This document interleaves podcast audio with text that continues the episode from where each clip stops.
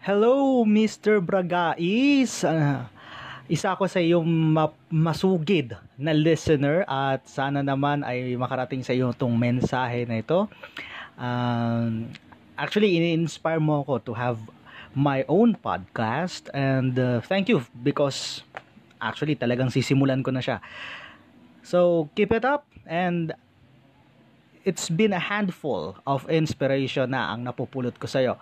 So, sana pagpatuloy mo pa to at sana mas marami pang aral ang iyong mabuksan at iyong maibahagi pa sa mga listeners mo. Hulaan mo kung sino ako.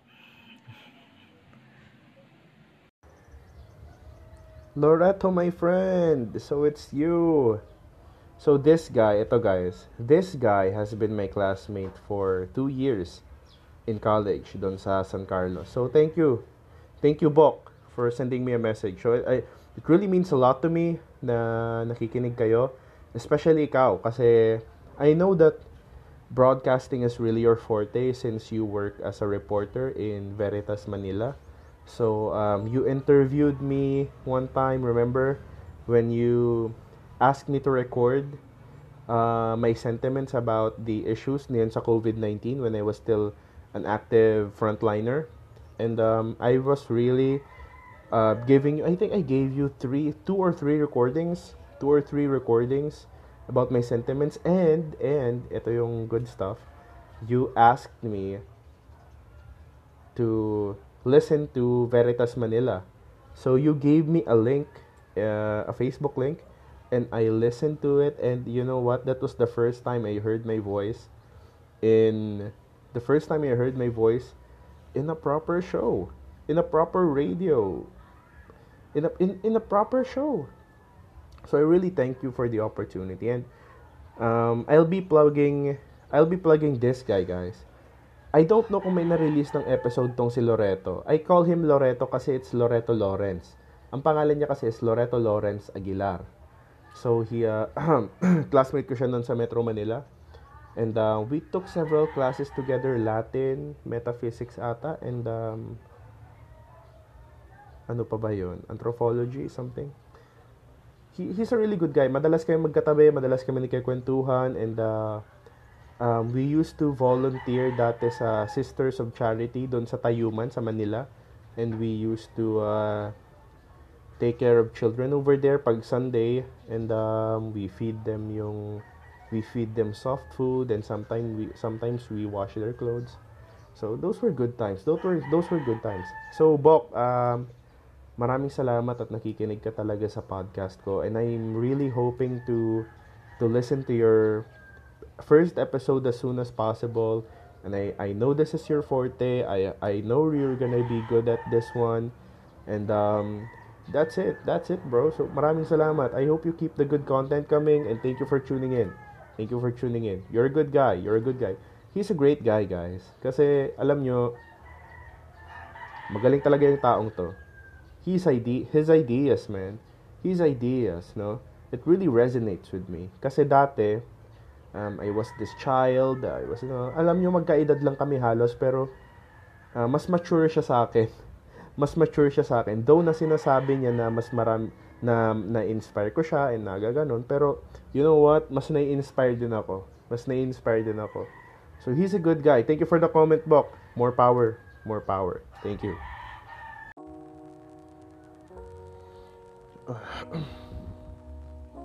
so, it's it's been a while since I last uploaded. So, um, here I am with episode 8, trying to make it to record uh, with episode 8.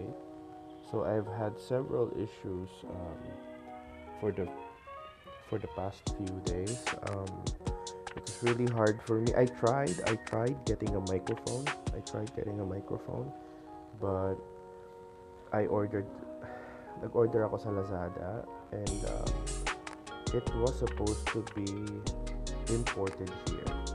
So I know with the pandemic and everything, so it's really hard for things to get imported. Maybe I don't know.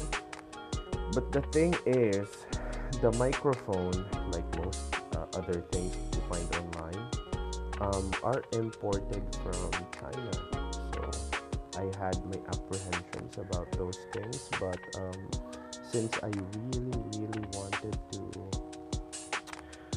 have a microphone, I pushed my luck and I tried to order um, the microphone that I chose. I chose over three microphones. Then I just went over those three and I narrowed it down to one. So my only basis was I just checked the reviews and their comments.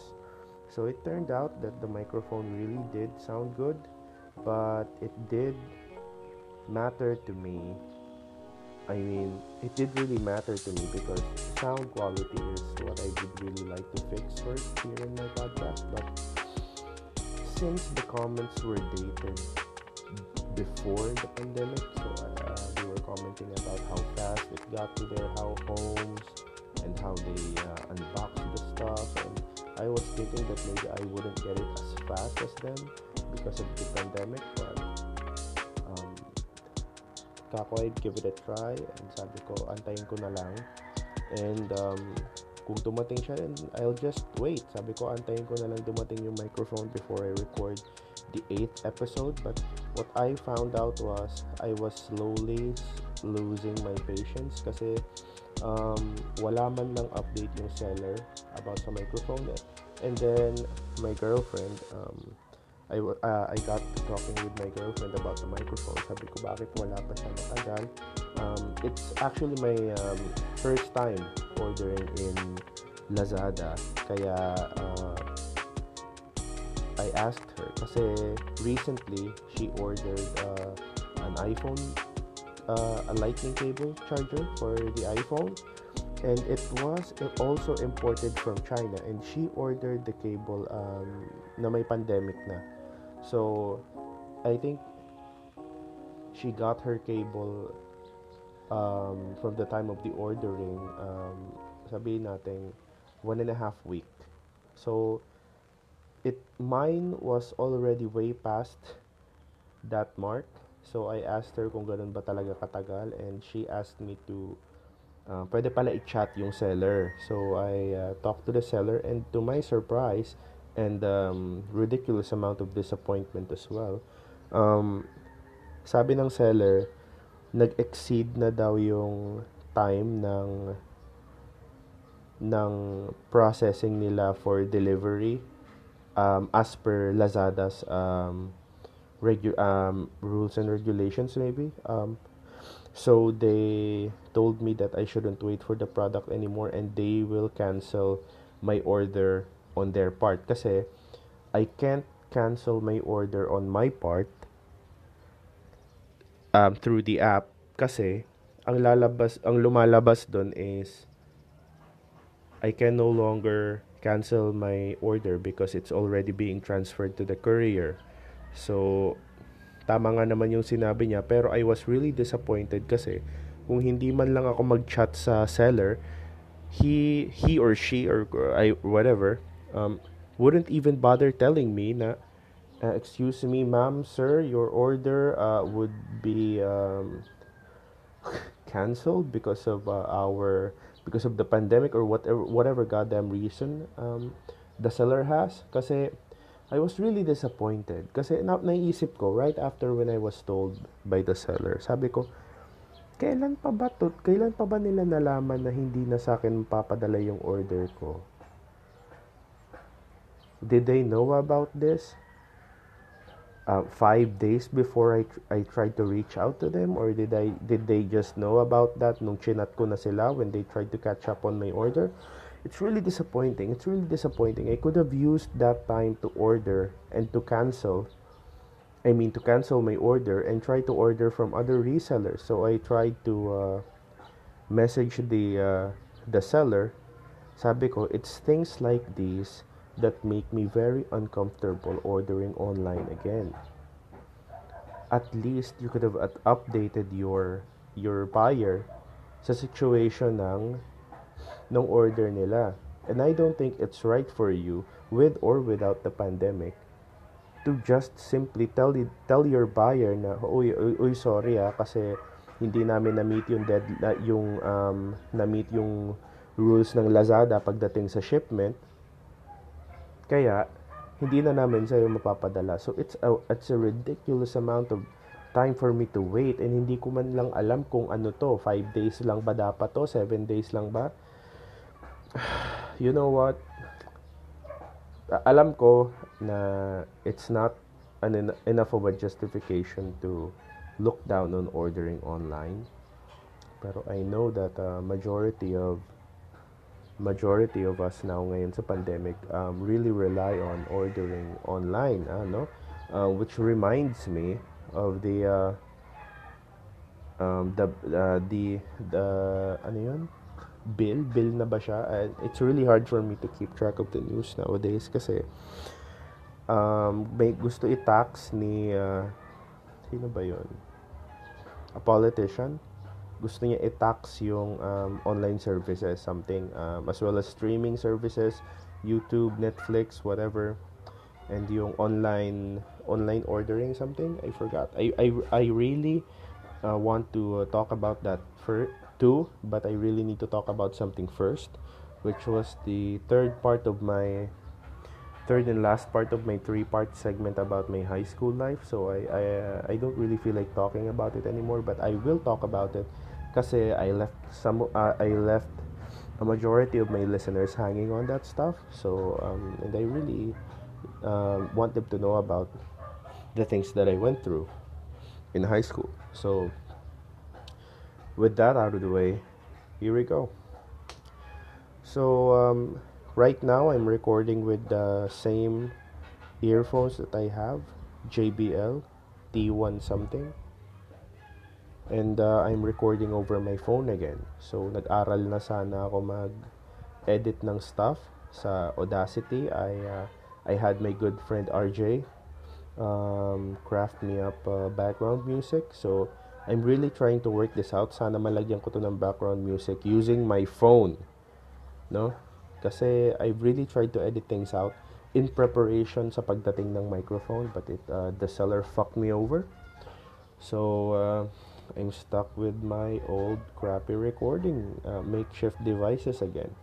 So, I know that it's just my start pero for the sake of my listeners and for the sake of my sanity as well, gusto ko sana na maganda-ganda na rin yung kit ko kasi o, sa sa podcast kasi alam ko na ang puhunan mo lang talaga yung audio quality.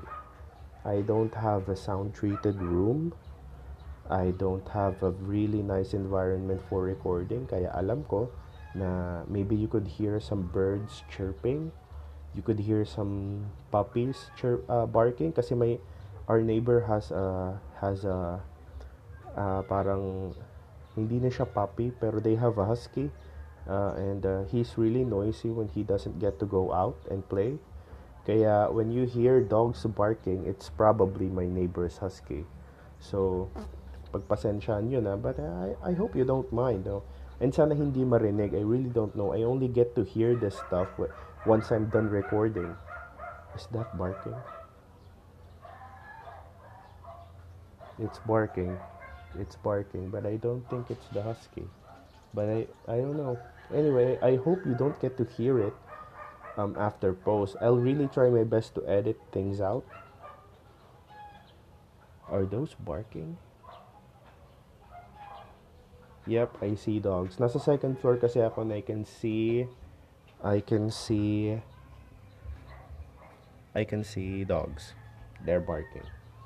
Again. I, I I'm a dog lover but it really tenses me up when I try to record and everything tries to go wrong.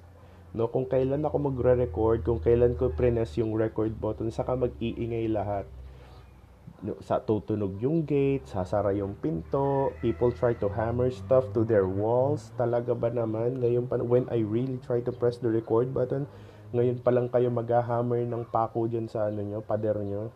God damn. Well, anyway, enough of the distractions. Even though there's, I can really hear stuff, even when I'm wearing my in-ears. so anyway, about my life in uh, in high school um, I think I was cut off um, my last episode was about my first and second years in high school.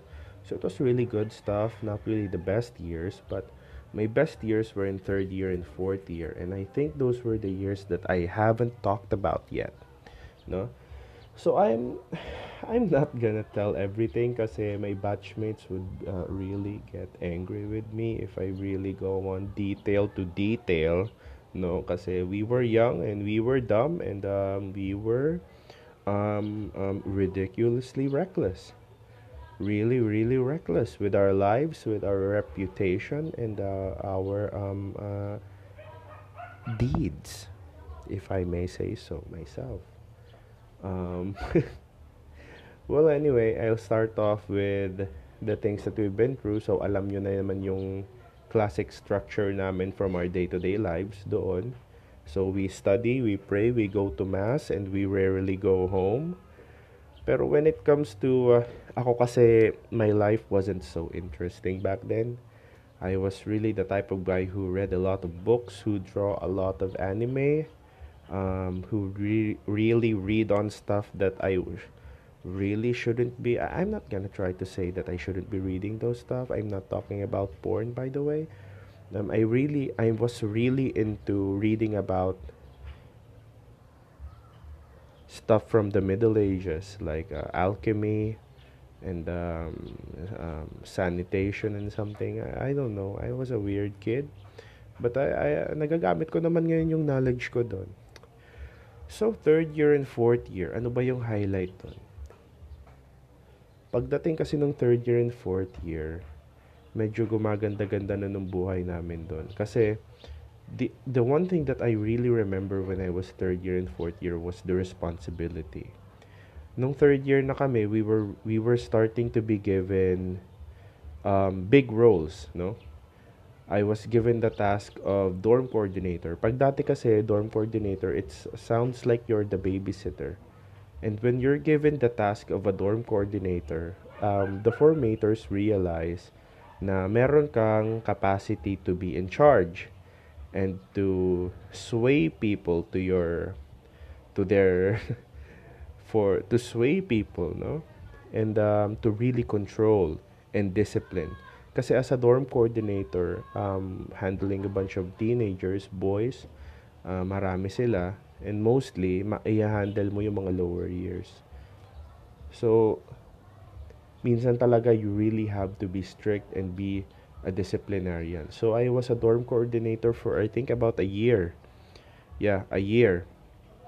So, nung third year kami, um, yung seminary life namin was starting to really get um, uh, really good actually. Kasi there was this one time na we were really struggling with finances.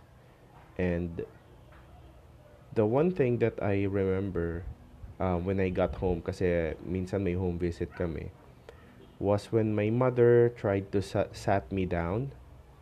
And he talked about she talked about transferring me to another school to a public school kasi medyo may hirapan kami sa finances. She was just trying to project how difficult things would be for us to pay um, in, in, in the seminary, lalo na mataas talaga yung tuition. And um, I really, hindi ko alam kung dahil bata pa ako or if I really just didn't like going to other schools. Pero, um, the thing I really didn't like to do was transfer to another school kung kailan third year na ako. And um, the thing that other people don't understand is when you go inside the seminary and you live there and you're a seminarian, it's not just because you're a student, no? You go there and you you, you mingle with these people kahit, kahit isang buwan lang and you treat each other as family I'm really serious about this kasi kahit may alumni homecoming, you see these high-profile people na mga alumnus namin, governors, um, I don't know, public officials, um, um, high-profile businessmen. Alam nyo yung attitude nila sa labas, yung life nila sa labas ngayon now that they've graduated. High-profile, respectable people. Pero pagdating nila sa homecoming sa loob ng seminaryo, they just revert to being high school kids again ganun yung klase ng samahan. Meanwhile, mako-compare ko to sa high school reunion ng mga parent ng ng, ng mga parents ng hindi duman sa seminaryo.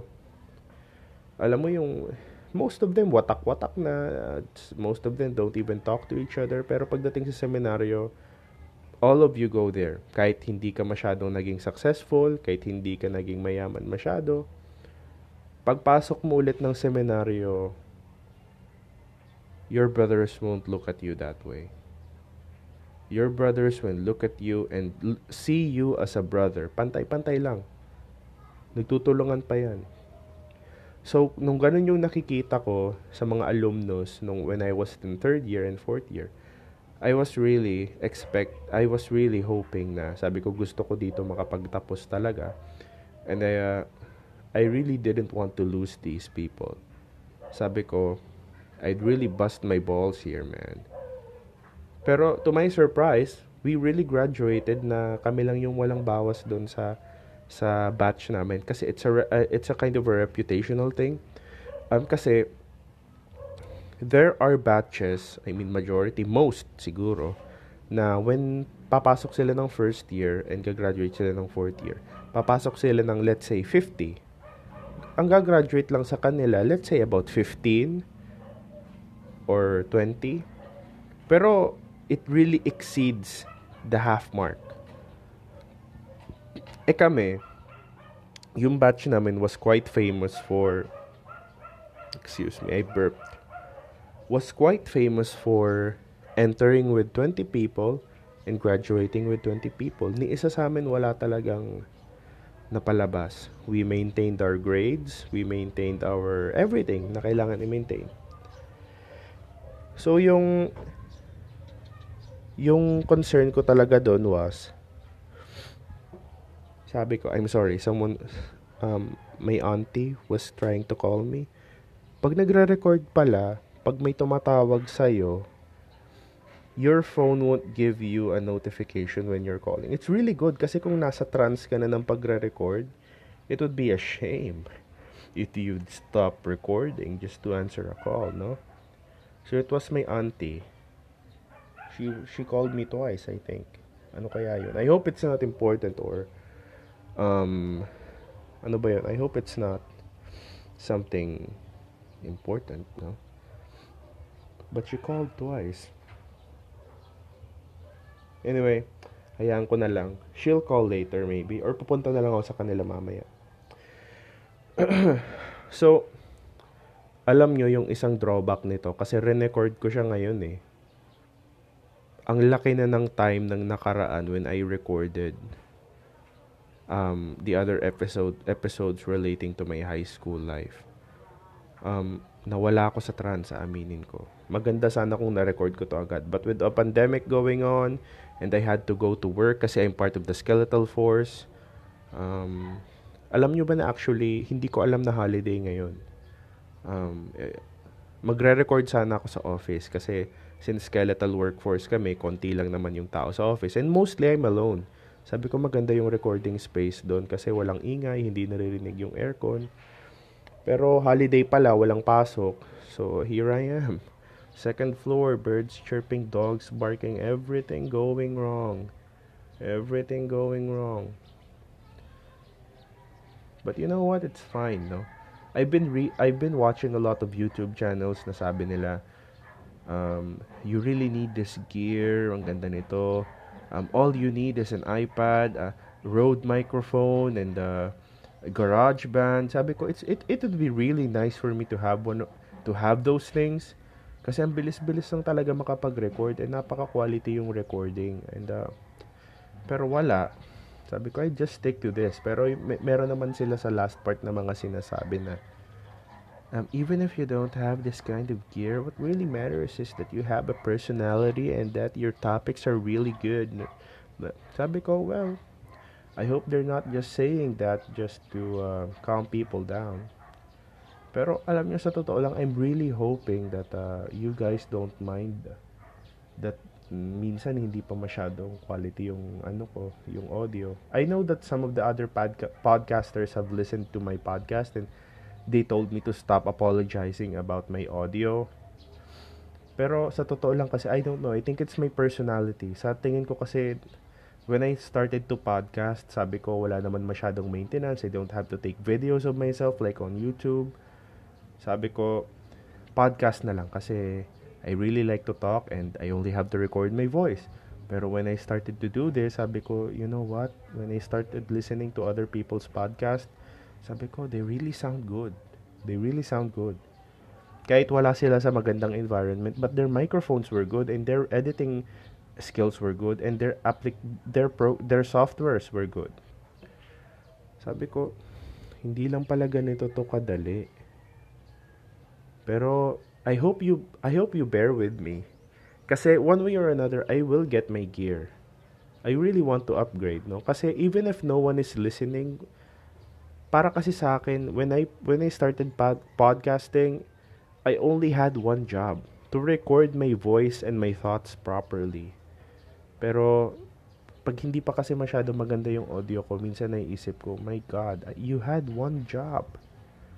Pero I really can't blame myself for this kasi I really tried to ordering a stu I really tried ordering a studio microphone. It was it was cheap.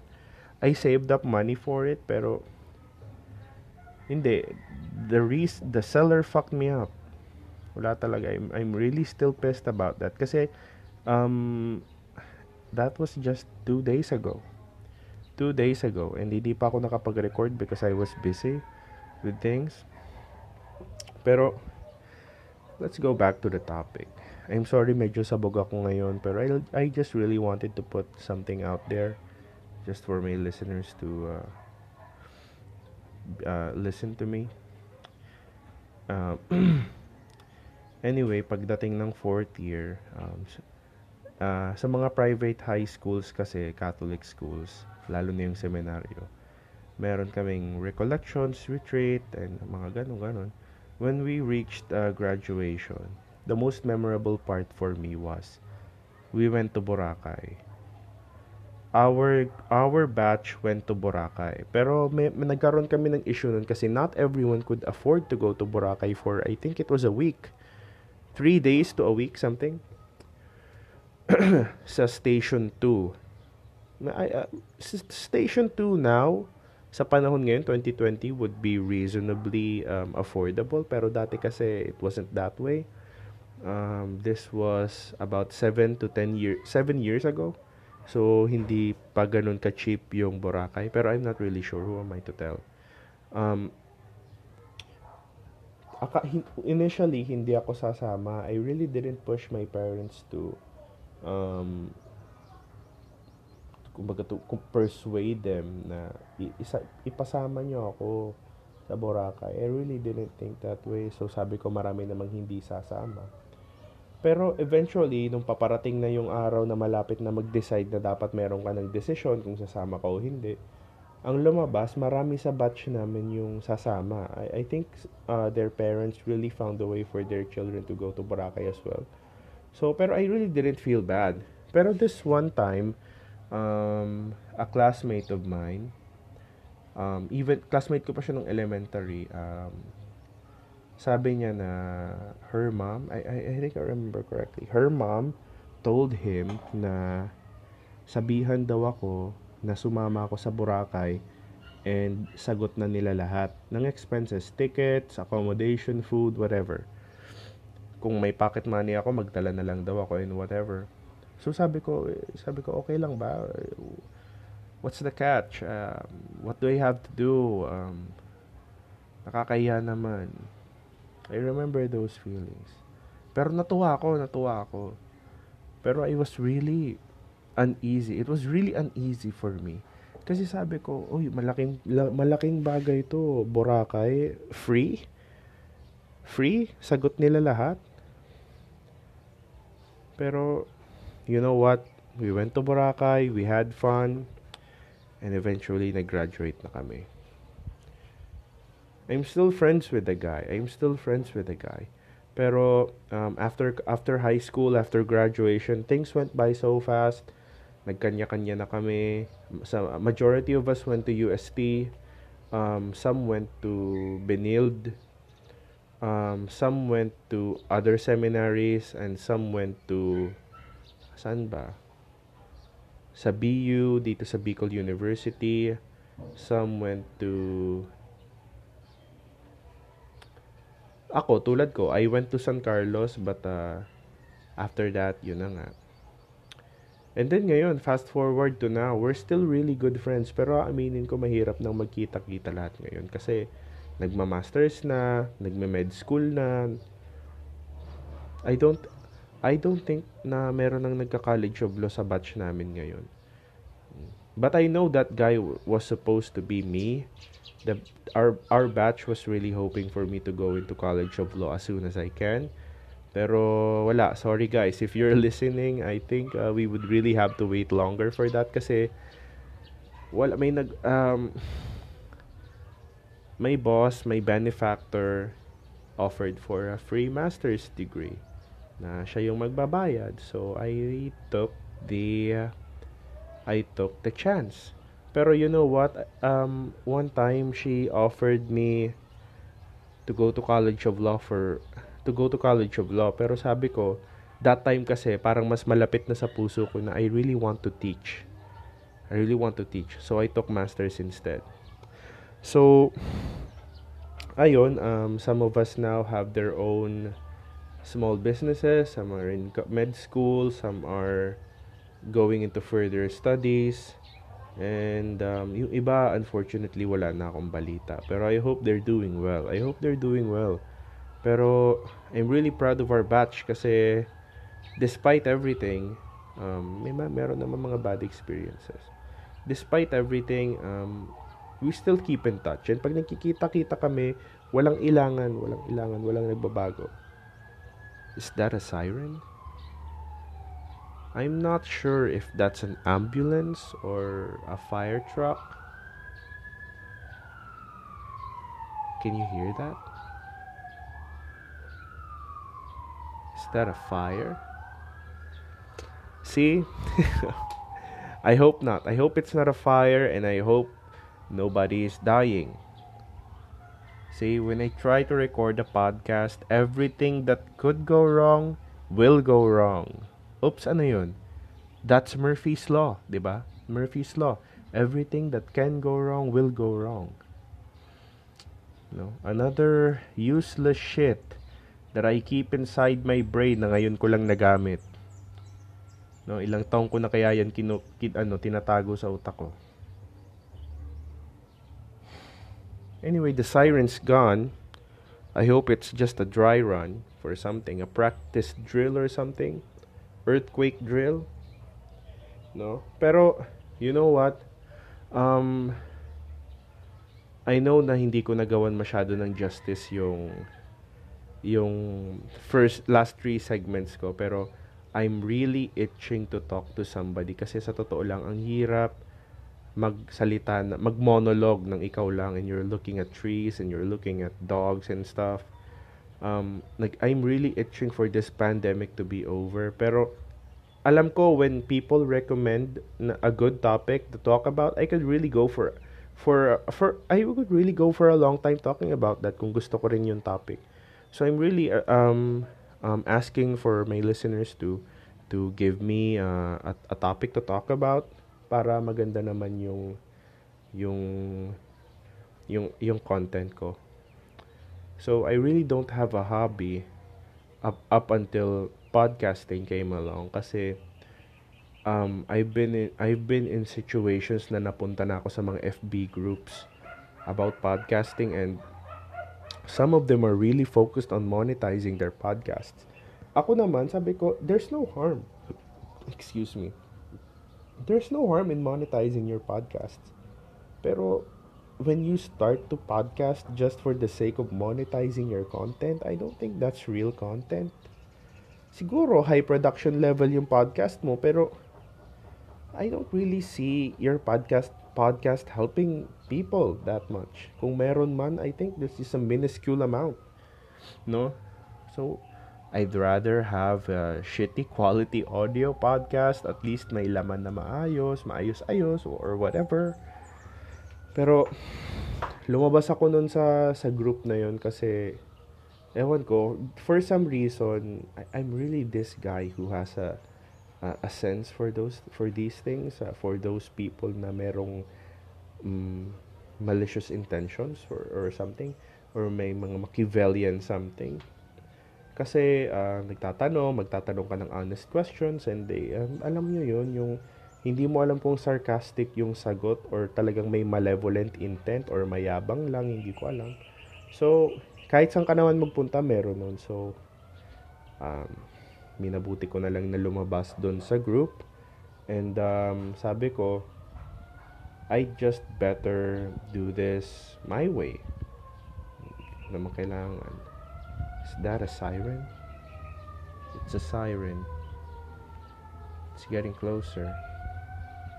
I hope not. I hope it's n- the fire's not near me.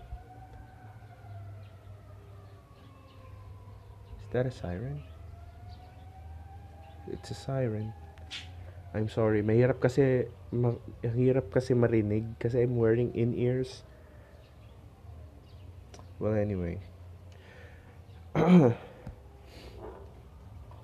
So guys, this is the the end of my podcast. So I'm really trying to restructure my podcast and to really build into a system. Sabi ko gagawa ko ng system to for for a podcast to have uh, to to be really easy on the ears. Kung hindi ko man siya mabawi sa audio quality for for sa, sa, sa audio quality na crisp yung audio sabi ko mabawi ko man lang sa content ko so for the next episode please guys huwag kayo mahiya mag ano mag recommend sa akin ng topics. Kahit ano kahit ano. Kahit sensitive questions.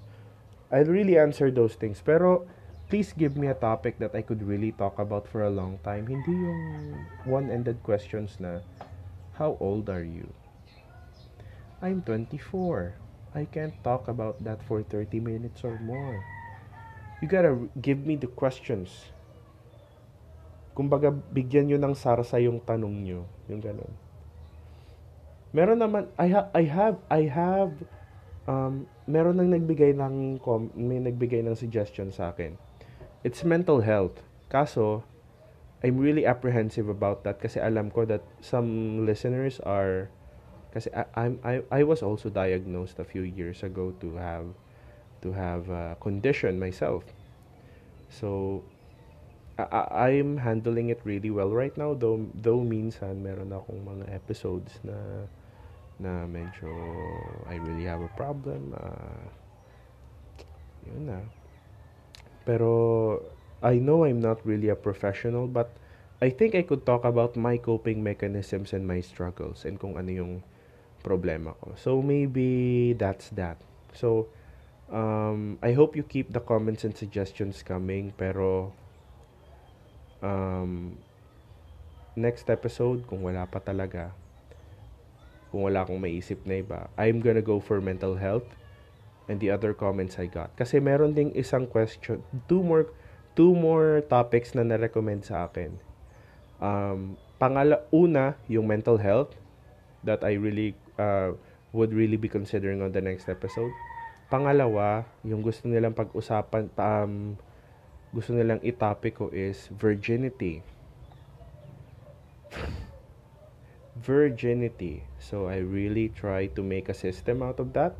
Sige, I'll, I'll consider. And, ano pa yung isa? Um, mental health, virginity, and yung you know what? Dalawa lang ata, hindi naman ata tatlo. Ay, hindi, tatlo. Meron pang isa. Um, question siya. Um, what do men think when courting women? How do men think or what do men think? How do men think when courting a woman? So, tatlo. Una, mental health. Pangalawa, virginity. And um, pang pangatlo, what do men think when courting a woman. So, it's I know na it's really not a rough sketch, pero alam nyo wala it's uh, it really saddens me minsan na uh, wala man lang nagre-recommend sa akin ng topic na about politics. Wala man lang sa akin nagtatanong, what do you think about yung current crisis natin ngayon na nasa na kaya yung 275 billion blah blah blah. no one asks me those questions. And minsan naisip ko, are they oblivious to the issues? If you are, if they are, if they really are oblivious to the issues, then I'd go and take the responsibility upon myself to topic those issues. Pero up until I have, uh, let's see, let's see how long I can take it na hindi mo pag-usapan yung mga issues na yon without anyone to talk to. Kasi I was really planning on saving those issues for the episodes na meron na akong kausap na guest. Pero, if it if this pandemic really goes on for a while, a whole lot more na than we expected, then I'm really going to talk about that um, by myself. So I really have um, I'm really serious about this stuff. Pero pansamantala muna, I'll, I think I'll be considering those three options.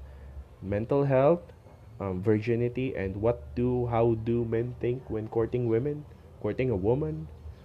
So, I think that's it for today, guys. This is a relatively short episode. Ilan man to? 37 minutes?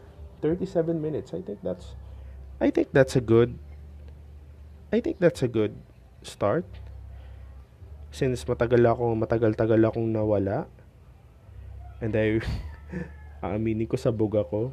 So, please let me know in the uh, comments or chat nyo lang ako about kung anong gusto yung topics. Please, please, please. Um, you will remain anonymous unless sasabihin nyo na you want to go public. And um, please follow my Twitter kasi doon ako madalas magpo-post ng mga tanong and uh, my reflections about stuff. Kasi I don't really want to be posting stuff on Facebook kasi Facebook right now is a kind of a shit show and my relatives are there. My family are there. So, doon na lang sa Twitter. Um, pero minsan, I really, really know. Pero I, I have a dedicated, um, I only have one Twitter account and uh, yun lang naman yung laman nun since I always talk about things over there. So, please reach out to me. So, I'll link my Twitter um, on my post and my uh, my links, my podcast links, and um, I hope to see you guys on the next time. Bye.